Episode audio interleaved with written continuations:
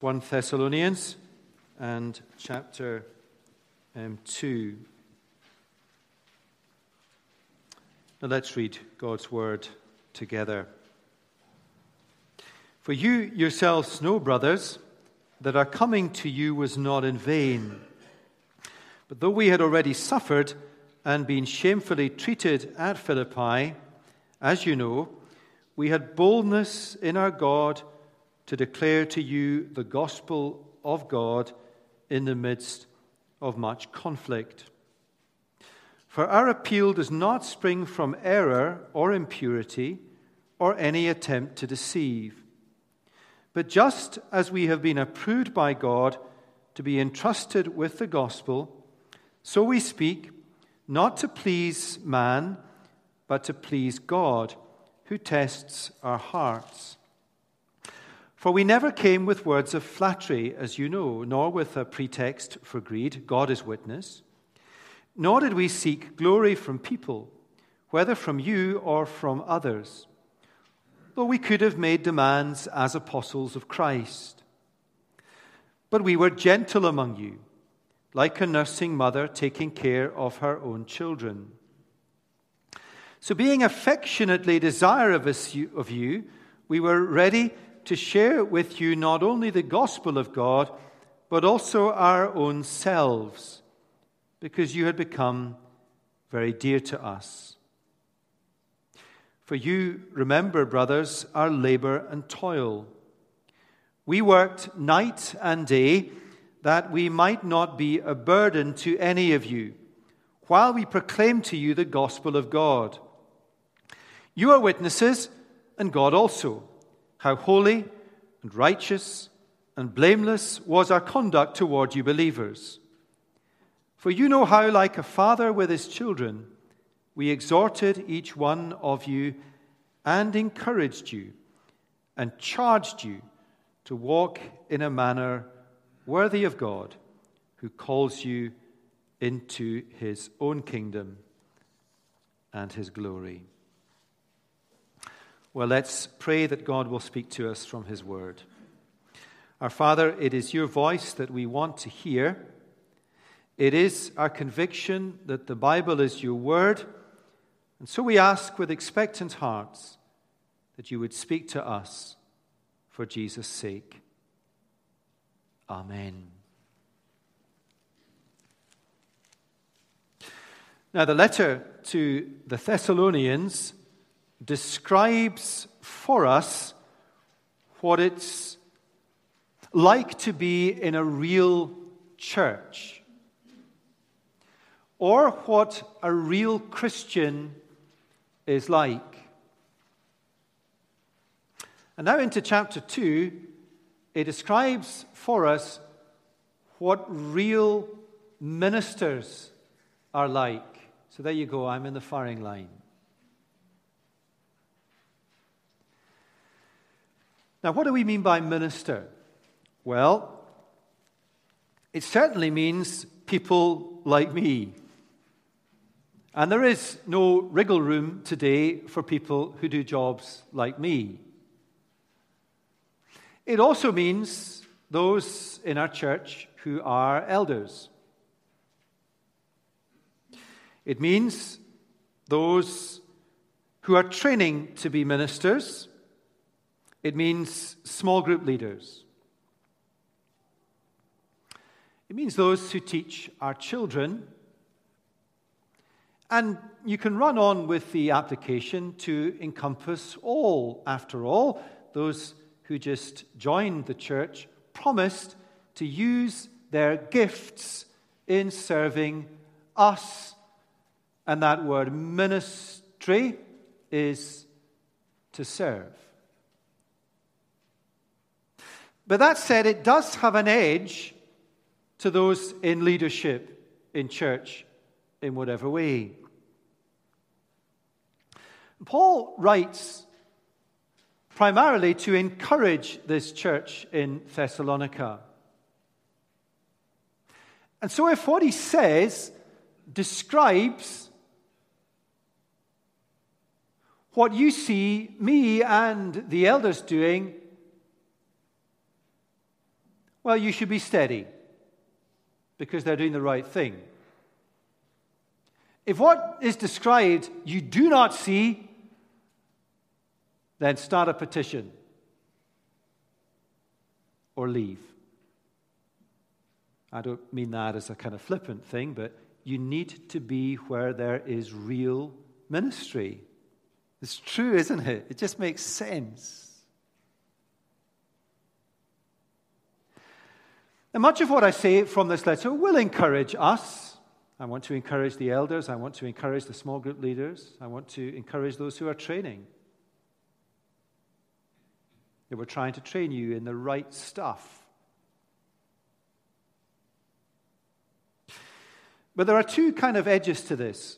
If it doesn't describe us, then we need to think, why not? The other edge to this is we need to have the, the thinking minds to understand that what is not real often looks like it's real.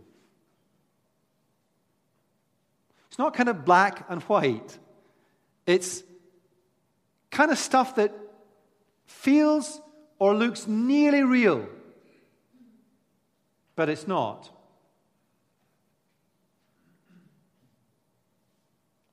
Sometimes I think when I teach on the Apostle Paul's ministry, which is essentially what I'm doing today, sometimes I wonder just how many churches would Paul get a job in?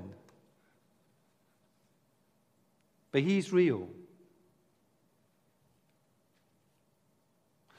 So, what are the marks of real ministry? Now, you'll see on the sheet there are eight points to this sermon. I bet when you saw that, you just despaired. Eight's a very dangerous number of points to have because it's not a multiple of seven or three. But that's what there are. So let's not try to systematize this and carve it up in any other way. And I'll try and get through them in good time. One, real ministry makes a real difference. Verse 1 For you know yourselves, brothers, that our coming to you was not in vain. Real ministry makes a real difference. Just glance up the page to the end of chapter 1, verse 9. You turn to God from idols to serve the living and true God. People have been converted. And verse 8 of chapter 1 the word of the Lord sounded forth from you. People were going out and telling the gospel. Real ministry makes a real difference. And that makes sense. If you bring the real gospel message into a community, people's lives will change.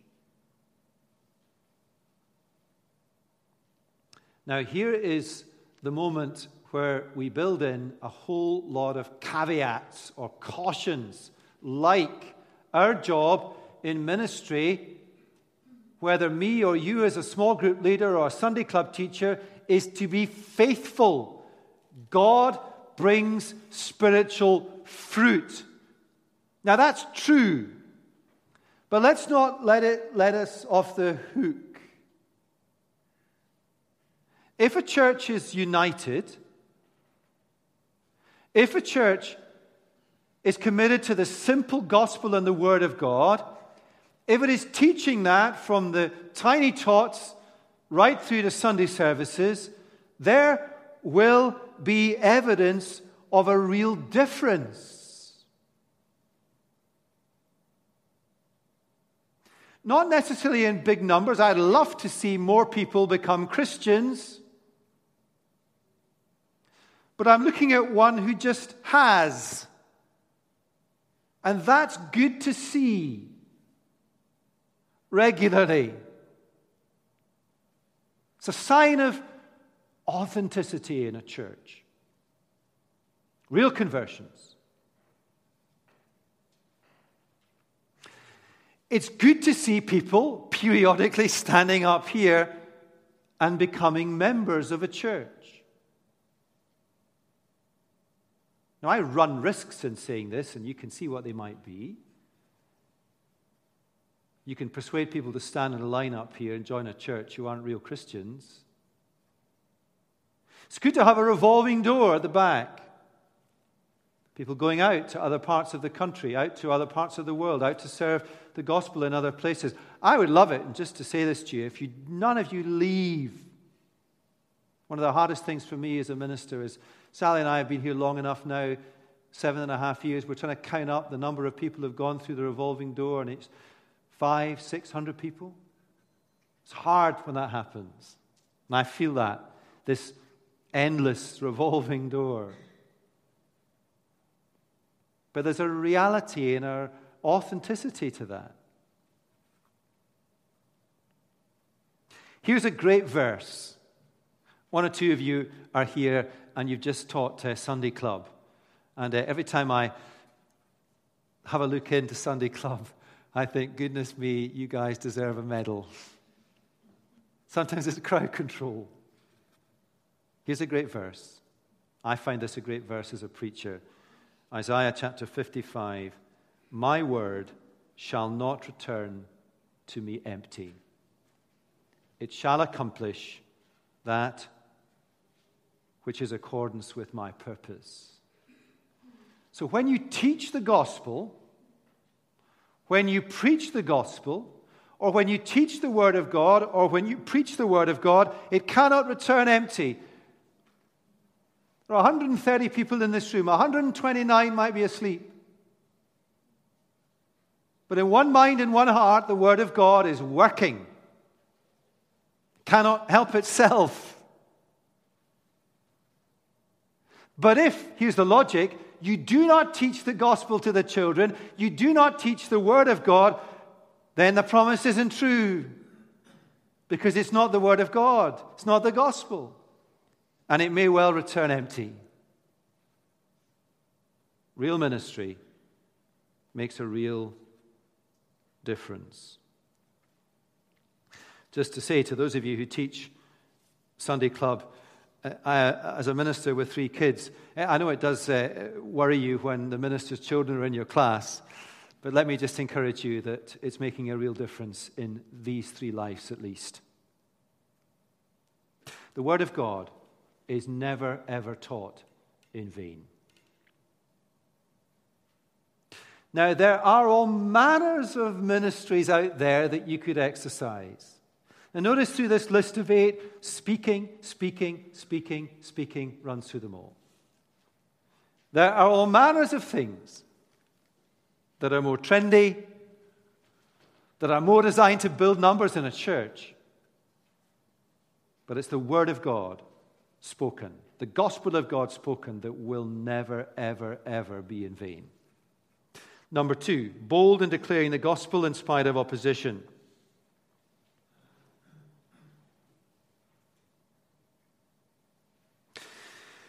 Real ministry is bold in declaring the gospel in spite of opposition. But though we had already suffered and been shamefully treated at Philippi, as you know, we had boldness in our God to declare to you the gospel of God in the midst of much conflict. And Paul is recalling how he and Silas had come to Thessalonica from Philippi.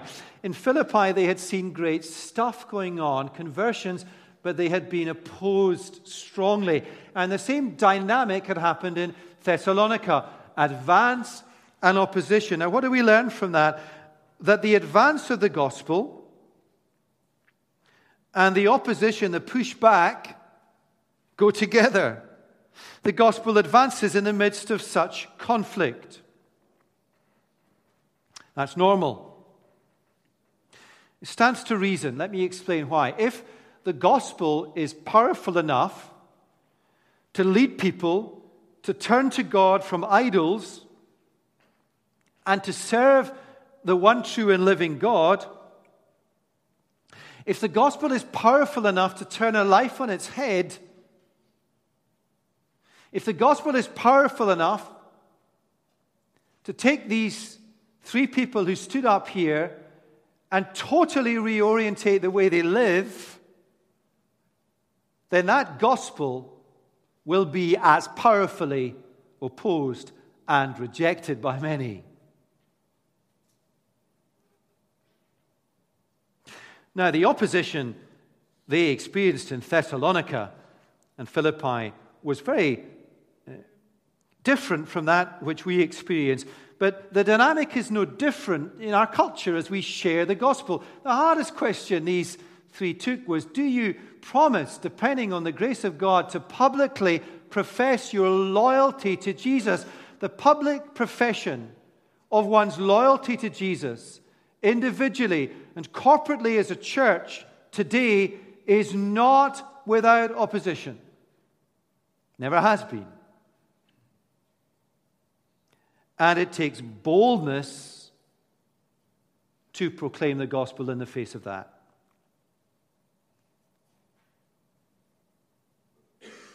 Just as a footnote, it is only the gospel of God. Now, what is the gospel of God? It is Christ died for our sins. It is only the gospel of God that produces dynamic responses. It is only the gospel of God that is accepted or rejected. It is only the gospel of God that turns a life round and is pushed back against. If you change the gospel, if you take the edges off it, if you loosen your grip or commitment as a church to the Word of God, well, the conflict may well go.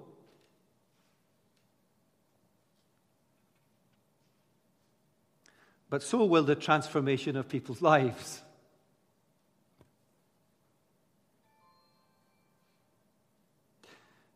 There won't be conflict and there won't be conversions. And that's a serious thing. Now, if you speak the real gospel, there will be conflict and opposition. So, where does the boldness to speak come from? Well, it comes from conviction. One of the most encouraging things somebody has ever said to me after a Sunday morning service, and all manner of things are said to me after Sunday morning services, like tuck your shirt in. The most encouraging thing somebody said to me, one of the most encouraging things, somebody who was not a Christian said, I don't accept what you said. But what struck me is you believe it with all your heart. Conviction makes you bold. The conviction born out of the fact that you believe that what you are saying is true.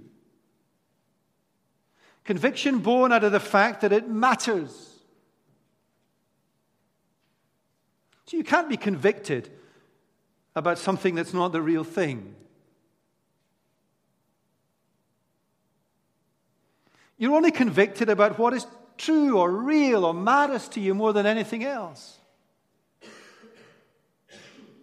Conviction also comes from the consciousness that the people you are speaking to need to hear the message. Conviction comes from the promises in God's word that however strong the opposition is to the advance of the gospel, the advance will always prevail in the end. Conviction comes from the fact that the Bible tells us that in the end, only authentic ministry, only authentic church, only the authentic gospel will prevail. But conviction comes most of all from the fact that our boldness, look what Paul says, is in our God. Boldness is a supernatural God given thing. The empowerment of the Holy Spirit.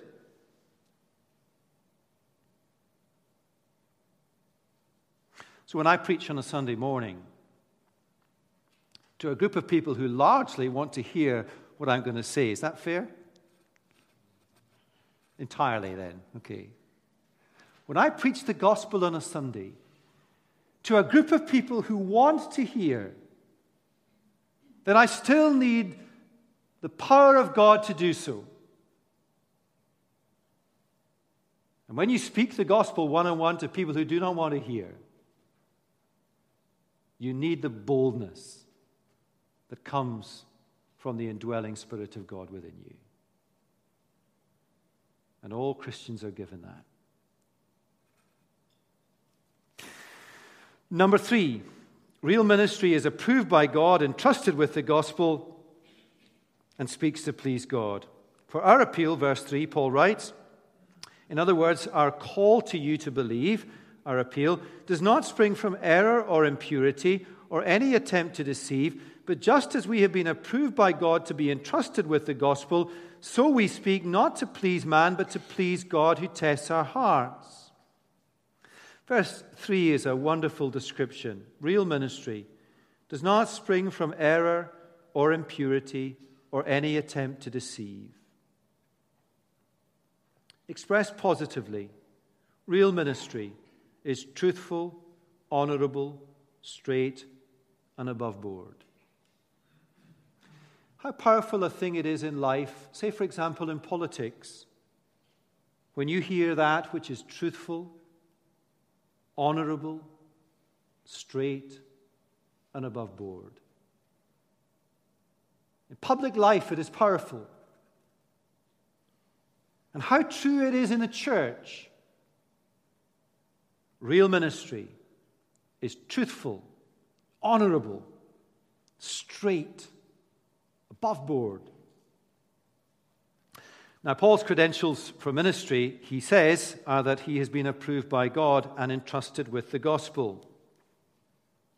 His approval by God, I think, is a reference to his apostolic authority. And because he has been approved by God, he is entrusted with the gospel. Or, in other words, because he has been so approved, he is therefore entrusted to go and tell.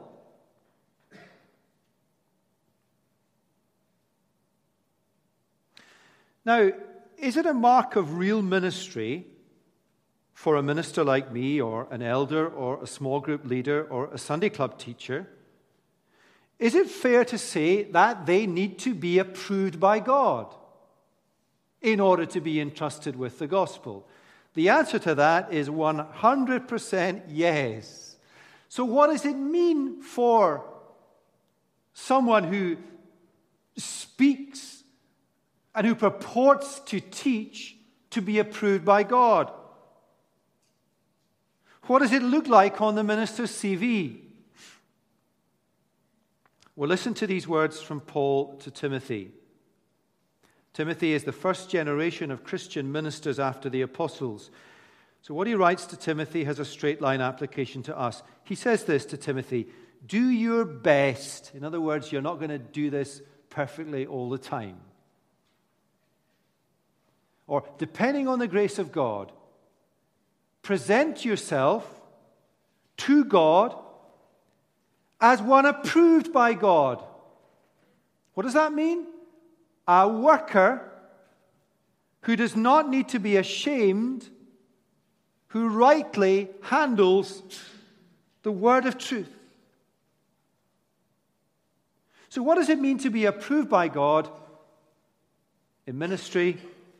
It means somebody who rightly handles the word of truth. And literally, the Greek in Timothy is someone who cuts straight with the Word of God, who does not add to it nor subtract from it, and who teaches it faithfully. That's what it means to be approved by God and therefore entrusted with the gospel. So, the right question to ask anyone engaged in ministry do you believe the Bible to be the supreme rule of faith and life? Yes? We'll go and teach it. So do not let anyone near this lectern if you do not think they rightly handle the word of truth. Start a petition. I don't mean that flippantly, it's true. that, that's why we spend so much time training our ministry associates and leaders in training to rightly handle the word of truth, because that's what it means to be approved by God and entrusted with the gospel and to lead the church. And it will never be the trendiest thing in town. It will never get you onto Christian TV. Maybe not. But you will have the approval of God and His trust to teach the kids or the adults. The end of verse 4 is very significant. Another dimension to what it means to be approved by God. So we speak not to please man, but to please God who tests our hearts. You see the logic? A person who is approved by God is a person who seeks the approval of God, not the approval of men. It is God who tests our hearts. And so we speak, not to please man, but to please God. That doesn't mean to say a kind of stridency that says, look, God says this, so I'm going to say this to you anyway. The best example of that in Scripture is a man like Daniel, who didn't fight every battle, but he lived his life with his conscious eye to the vertical. His name means God is my judge. God is my judge. God is my judge. God is my judge. Four, not seeking personal advancement or reputation, verses 5 and 6. For we never came with words of flattery, as you know, nor with a pretext for greed, God is witness, nor did we seek glory from people, whether from you or from others, that we could have made demands as apostles of Christ. Real ministry does not seek personal advancement or reputation. The way to seek personal advancement or reputation is to, how? What? Flatter people, say what they want you to say, or to play to the crowd. And for a Christian leader, a minister, an elder, a small group leader, seeking personal advancement or reputation is such a risk. All of us want to be well thought of and well known. Now, that's true. Let me just be really honest with you. Last uh, summer, I, I went to speak at Keswick, yeah? And there's thousands of people. You're on tellies everywhere. I was suitably humbled by the fact that my shirt tail was hanging out and everybody on the telly could see it. And my wife said, I told you to tuck it in. But there was a bit in my heart that wanted at the end of that evening, with all these thousands of people, to come up to me and say, That was the best sermon I've ever heard. I'd be lying if I said that wasn't true. Sometimes we need encouragement and affirmation. And that week, I met one or two Christian leaders, people like Jonathan Lamb, Peter Maiden, who head up these ministries, and you could not meet more humble, grounded gospel people. Because the conference platform is dangerous if you're not. And the lectern in a church is dangerous if you're not. And leading a small group is dangerous if you seek the approval of men.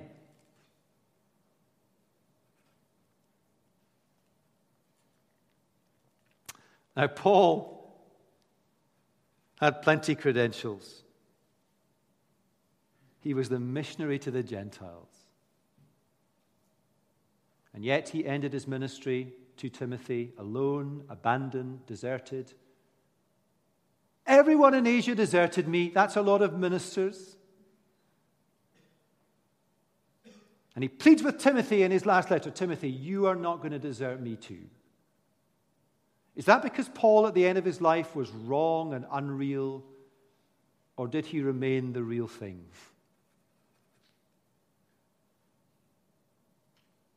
Just notice a detail in the text uh, just at the end there. Uh, Paul uh, really puts himself on the line with these Christians in Thessalonica. He says, For we never came with words of flattery. As you know, he throws it out to the crowd. As you know. Yeah? Or with a pretext for greed. God is our witness. As you know, God is our witness. When people see authentic ministry, they know it. More importantly, God knows it. Five, committed, affectionate, loving, caring, sharing the gospel in our lives with others. Now, this is wonderful here. Much of what Paul has said thus far about real ministry suggests perhaps a toughness, a single mindedness, boldness in carrying the gospel in spite of opposition. You know, the kind of mindset that come what may, somebody will stand up behind a lectern and, in spite of the opposition railed against them, they will boldly declare the gospel in the face of all opponents. Or they will boldly do it in evangelism. They'll just push back against the opposition. Well, Paul just pulls that rug out from under your feet when he speaks in verses 7 and 8 about alongside toughness in ministry, there needs to be gentleness.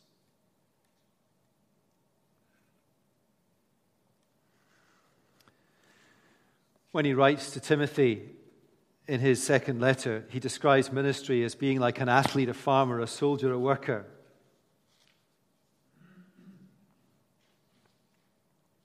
He says to Timothy, Have no illusions about the world and the worldly church. Hold fast to the word of God. But alongside that, there is the need to be gentle, like a nursing mother. And in verses 7 and 8, Paul complements that toughness which is necessary with a kind of different brushstroke on the canvas. You know, there are very few people in ministry who are tough and gentle, gentle and tough. There are lots of people who are tough without being gentle or gentle without being tough. Clear, convicted, gentle, that orbit of brushstrokes on the canvas. Daniel's a good example. It's not sentimental, this picture of the nursing mother, but it is affectionate.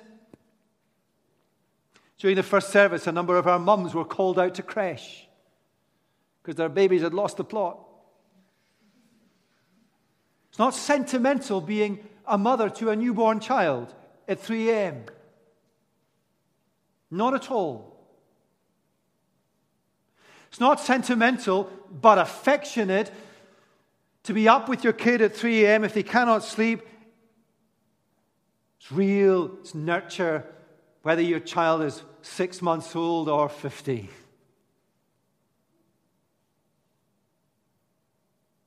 We were gentle among you. Like a nursing mother, what does a nursing mother do? Feeds the child. Teaching here is at the heart of it. So, being affectionately desirous for you, we were ready to share with you not only the gospel of God, but also our own selves. But you'd become very dear to us. Real ministry means sharing your life with others. What does it look like in a church like Chalmers? A small group leader or a couple leading a small group, caring for those in their group in a committed, selfless, sacrificial, loving, dedicated way. It is about being with them and for them it is about knowing them really well. It's about finding out. This is a very common thing in a church. Finding out that people in the church are struggling. You look them in the eye after the service. You don't talk about it because other people don't know, but you look them in the eye and they know that you know and you feel it. It doesn't just evacuate from your mind, it's real. It's caring, it's teaching them. And it's all consuming often day and night. Now, that's not a prescription to flog yourself to death in ministry. My elders are quite good at warning me about that. Rightly so. But there is a prescription for sometimes coming quite near to doing that in ministry, because that's what Paul says you need to do from time to time.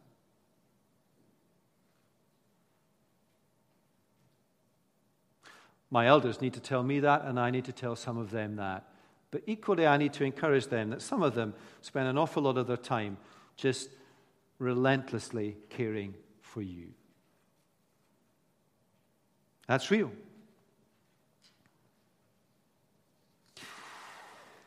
Working hard so as not to be a burden, verse 9. We're getting there. We're doing well. Number 6. Your lunch won't be late.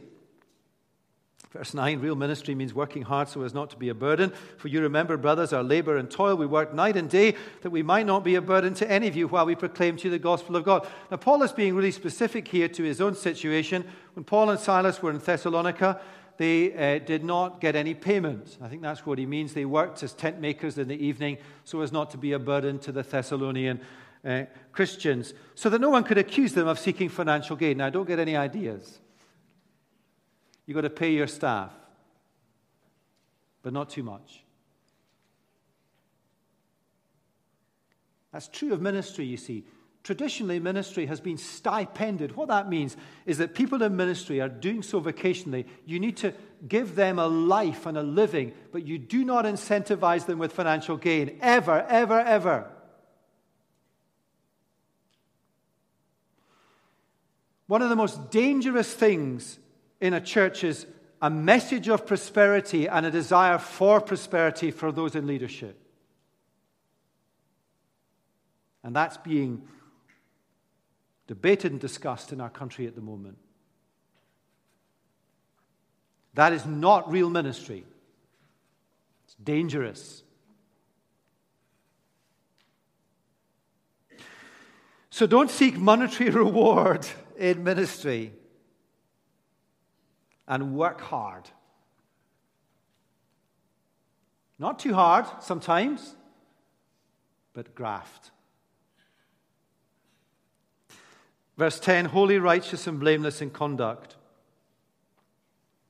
You are witnesses in God also how holy and righteous and blameless was our conduct towards you believers. So imagine a minister or a small group leader or an elder standing up here behind this lectern and saying, You are witnesses, you lot out there, how holy and blameless and upright I am. If I'm not and you know it, well, you should have another petition to get me out. But you know the true test of how holy and blameless and upright I am is what God knows. Because you don't really know, but He does. And I don't really know about you in leadership, but God does. It's very exacting, isn't it? And that's why all the promises our new members took were prefaced by depending on God's grace, depending on God's grace, because we fail all the time. Holy, righteous, and blameless in conduct. And then, eight, finally, exhorting, encouraging, and charging others to walk in a manner worthy of the Lord. Paul has talked about mums, he now talks about dads. I guess in our homes, these duties are shared. Although it is true, I have to say that I have got up less times at three in the morning than my darling wife. and she's got more patience. And she cooks better than me. But of course, these things are shared in a home, aren't they? And in a church. Verses 11 and 12. For you know how, like a father with his children, we exhorted each one of you and encouraged you and charged you to walk in a manner worthy of God who calls you into his own kingdom and glory. We're going to do some proverbs in the, in, in, in the, the autumn. People in ministry should not exasperate those under their care, but exhort them. You should feel on a Sunday spurred on, not by smart rhetoric, but by truth spurred on for another week, encouraged, and sometimes charged, sometimes directly charged from God's word. Do not do that or do this. After all, we have been called into the everlasting kingdom of God. So live like a citizen of heaven.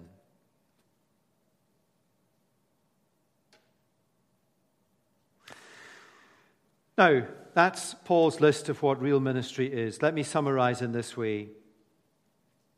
If that is true of this church, and there will be uh, many ways that it is, I want to say that to you at least then be steadied and be encouraged.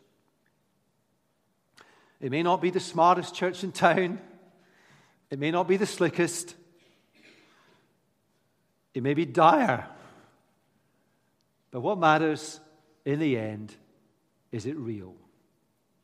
Because what's real will stand the test of time. And what will be left standing is what is real. If it's not true of us, and these sermons are great for those who preach them to examine their hearts, If there is a mismatch, for example, between what God knows about us and what we know about each other, let's try to narrow that mismatch. If it's not true, well, examine our hearts. And let's never be sucked into, let's never be sucked into the kind of mindset that is or can be so dominant in our culture that everything is fine, that everything is okay. It's not. It's not true. So let's hope there are no petitions after the service to find a new minister. But if you need to, and you are living in a discerning church, that's exactly the kind of thing you should do. Let's pray. Father, we thank you for this strong yet encouraging description of what real and true ministry is. We pray that it will be true of us in the church, ministers, elders, staff, small group leaders, Sunday club leaders, the very atmosphere of our church. May it be true of those who have joined our church today. And may it be true across the length and breadth of our nation.